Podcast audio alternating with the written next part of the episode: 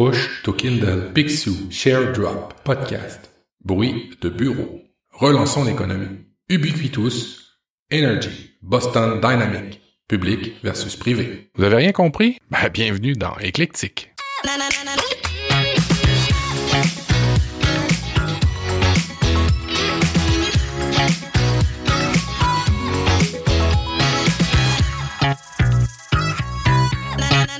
Bienvenue dans Éclectique. Éclectique, c'est quoi? C'est votre podcast sur les technologies, mes découvertes, la santé.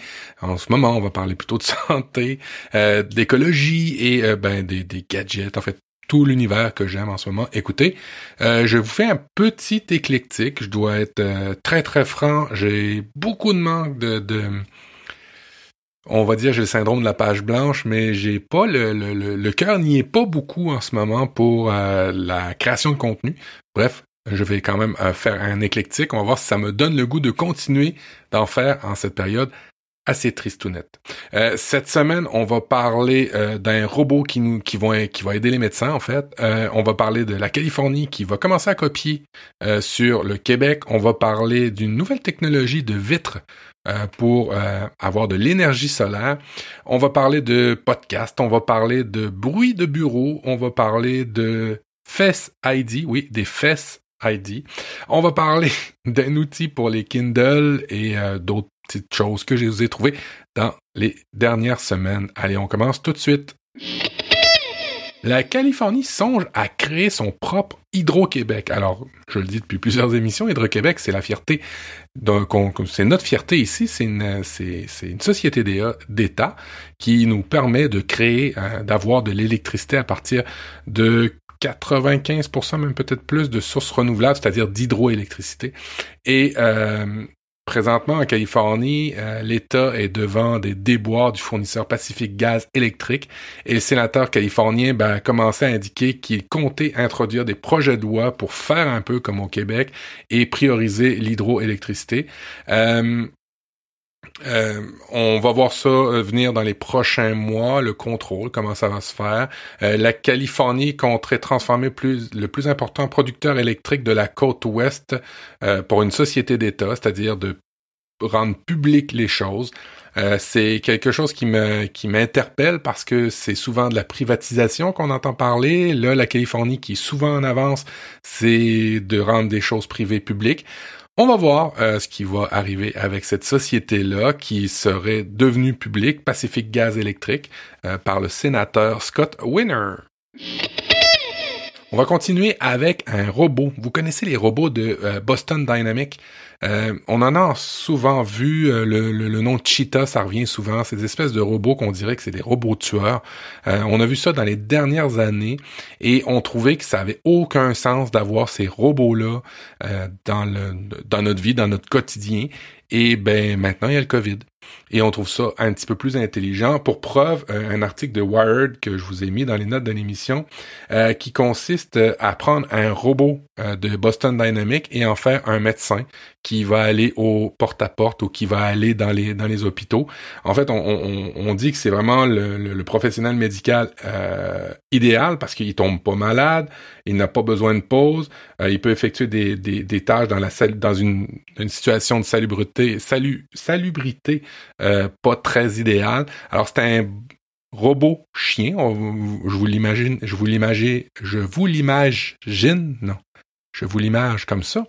Euh, c'est un robot chien sur lequel on a greffé un iPad. Alors évidemment, c'est la tête du, médecin et le robot se promène de salle en salle avec le iPad euh, greffé sur comme comme pour tête et par la suite, ben il peut faire euh, ses prestations auprès de ben des, des, des médecins, des, des malades en fait, des hôpitaux. Je trouvais ça intéressant dans le contexte on a toujours trouvé que ces robots euh, chiens ou ces robots humanoïdes étaient épeurants, ben là, probablement que ça va être ça qui va nous sauver, parce qu'ils vont devenir...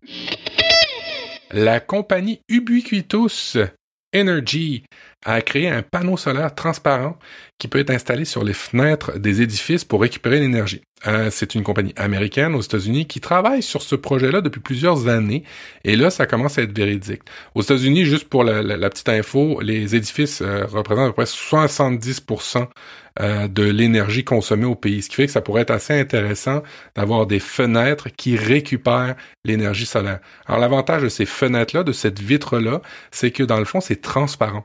Euh, les gens peuvent voir quand même à travers, puis en même temps, on peut récupérer de l'énergie solaire. La compagnie travaille dans le domaine de la construction, mais aussi des technologies. à travailler sur des, des montres connectées, des téléphones connectés. Ben, on comprend, hein, en fait, euh, si vous avez votre téléphone et que euh, vous voyez à travers, mais que l'écran de votre téléphone récupère un petit peu d'énergie, ça peut être super intéressant.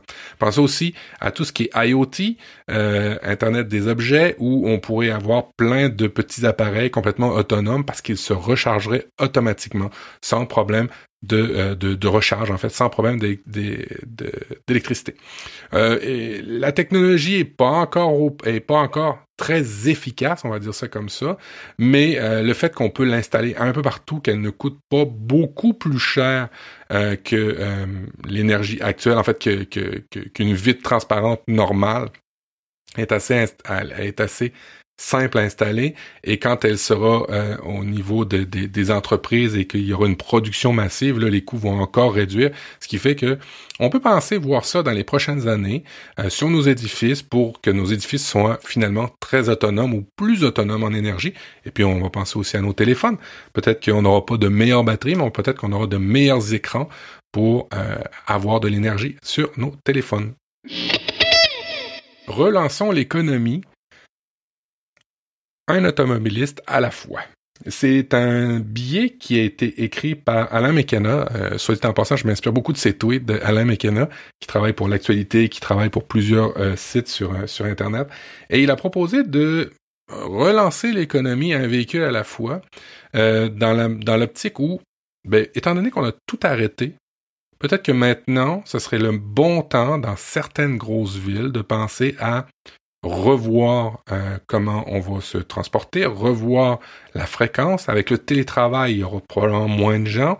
Alors, euh, c'est un billet super intéressant pour comment redémarrer l'économie sans retomber euh, dans les heures de pointe. On parle vraiment là de hum, trafic urbain, de congestion routière, et c'est assez intéressant ce qu'ils proposent. Alors, on pourrait avoir des autoroutes divisées en deux, c'est-à-dire réduire les superficies, euh, réduire les fréquentations, étant donné qu'on va on va redémarrer graduellement, que peut-être pas toutes les entreprises vont redémarrer comme elles l'étaient. On parle beaucoup de télétravail, on parle beaucoup que les gouvernements vont continuer à favoriser ça plutôt que euh, de se déplacer.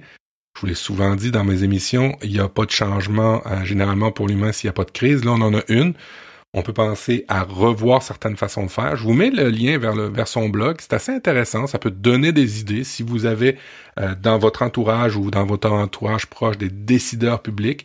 Mais peut-être réfléchir à ça. C'est pas une solution, c'est un point de vue qui peut être intéressant pour la relance euh, de l'économie. Mais en gardant en tête que notre planète euh, ne suffit plus, elle non plus, à nous accueillir en ce moment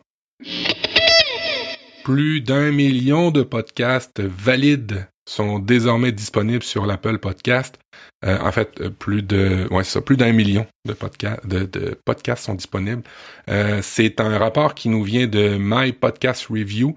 C'est un développeur, podcasteur assez célèbre qui a créé ces outils-là. Et il a remarqué que dans les derniers mois, à partir de 2020, il y a eu plus de 200 000 créations de podcasts. Alors, est-ce à dire que les gens en ont créé plus? Est-ce à dire que les gens ont eu du temps pour en créer? Une chose est certaine, on décomptait, on comptait à peu près 800 000 podcasts à partir du, du 10 décembre 2019 et euh, dans les derniers jours, on a fracassé le 1 million de podcasts euh, dans euh, Apple Podcasts. C'est assez incroyable le nombre de podcasts valides euh, et le nombre de créations de podcasts. C'est super intéressant de voir ça. Maintenant, ce que j'aimerais avoir comme statistique, c'est le taux d'écoute moyen des podcasts, le taux d'écoute d'un moyen en longueur d'un podcast, tous ces chiffres-là, j'aimerais ça pouvoir mettre la main là-dessus. Euh, mais euh, c'est à suivre pour vrai. Euh, est-ce que on s'en va vers de plus en plus la création de contenu personnel au détriment des médias? Est-ce que c'est le fait qu'on est tellement enseveli de mauvaises nouvelles qu'on veut se créer nos propres médias? Est-ce qu'on a beaucoup envie de parler aussi parce qu'on n'est plus en face à face avec les gens? Tout ça, on va voir dans les prochains mois, mais c'est quand même assez incroyable la vitesse de création de nouveaux podcasts dans les derniers mois comparativement aux dix dernières années. Est-ce que vous vous ennuyez du bureau? Est-ce que vous vous ennuyez du monde du bureau? Est-ce que vous vous ennuyez des gens? Est-ce que vous vous ennuyez du bruit? Ben, c'est le défi de euh, imisstheoffice.eu qui est un site qui euh, vous permet de créer un bruit d'ambiance euh, qui correspond au bruit d'ambiance d'un bureau. Euh, vous pouvez même le, développer vous-même. Euh, vous allez avoir une interface qui correspond à un bureau en 3D.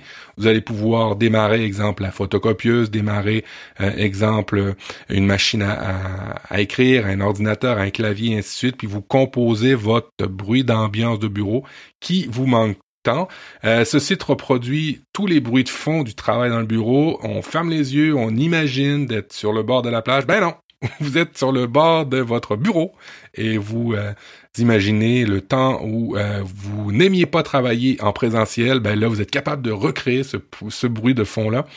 Un peu absurde, mais très drôle en même temps et peut-être aussi un petit peu triste. Ah, c'est à suivre. Face ID, c'est pas face la face, le visage en anglais, c'est Face, Face ID, Face ID, Face ID. Euh, en fait, c'est une technologie de surveillance euh, pour la santé des personnes. On s'est rendu compte que le suivi euh, avec un bracelet connecté, c'est quand même assez bien fait.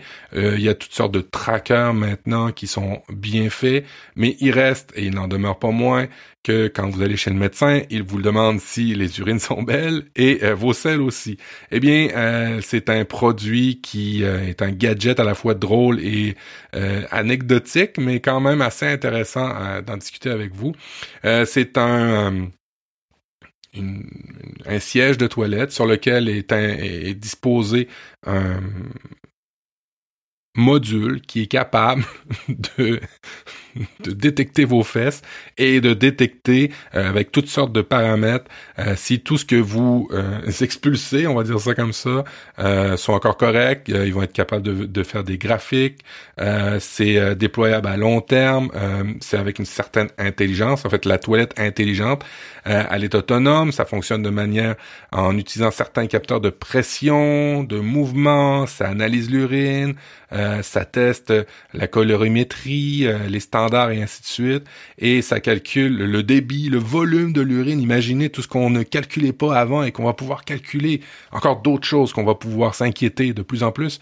Bref, euh, c'est quelque chose de comparable de ce, ce, gadget-là semble être de, qualité comparable à ce qui se fait dans le milieu médical, euh, mais c'est des choses que vous pouvez adapter. Alors, Peut-être que c'est rigolo, mais peut-être aussi que ça pourrait être intéressant pour des suivis. Si on dit que la société va changer, si on dit que tout va changer, ben peut-être qu'on va devoir s'équiper de toute cette télémétrie-là pour avoir un suivi médical approprié et peut-être à terme puis aller voir nos euh, médecins, docteurs et ainsi de suite. Peut-être que directement euh, les médicaments arriveraient, les traitements s'en suivraient directement sur votre iPad ou euh, directement à votre porte en livraison.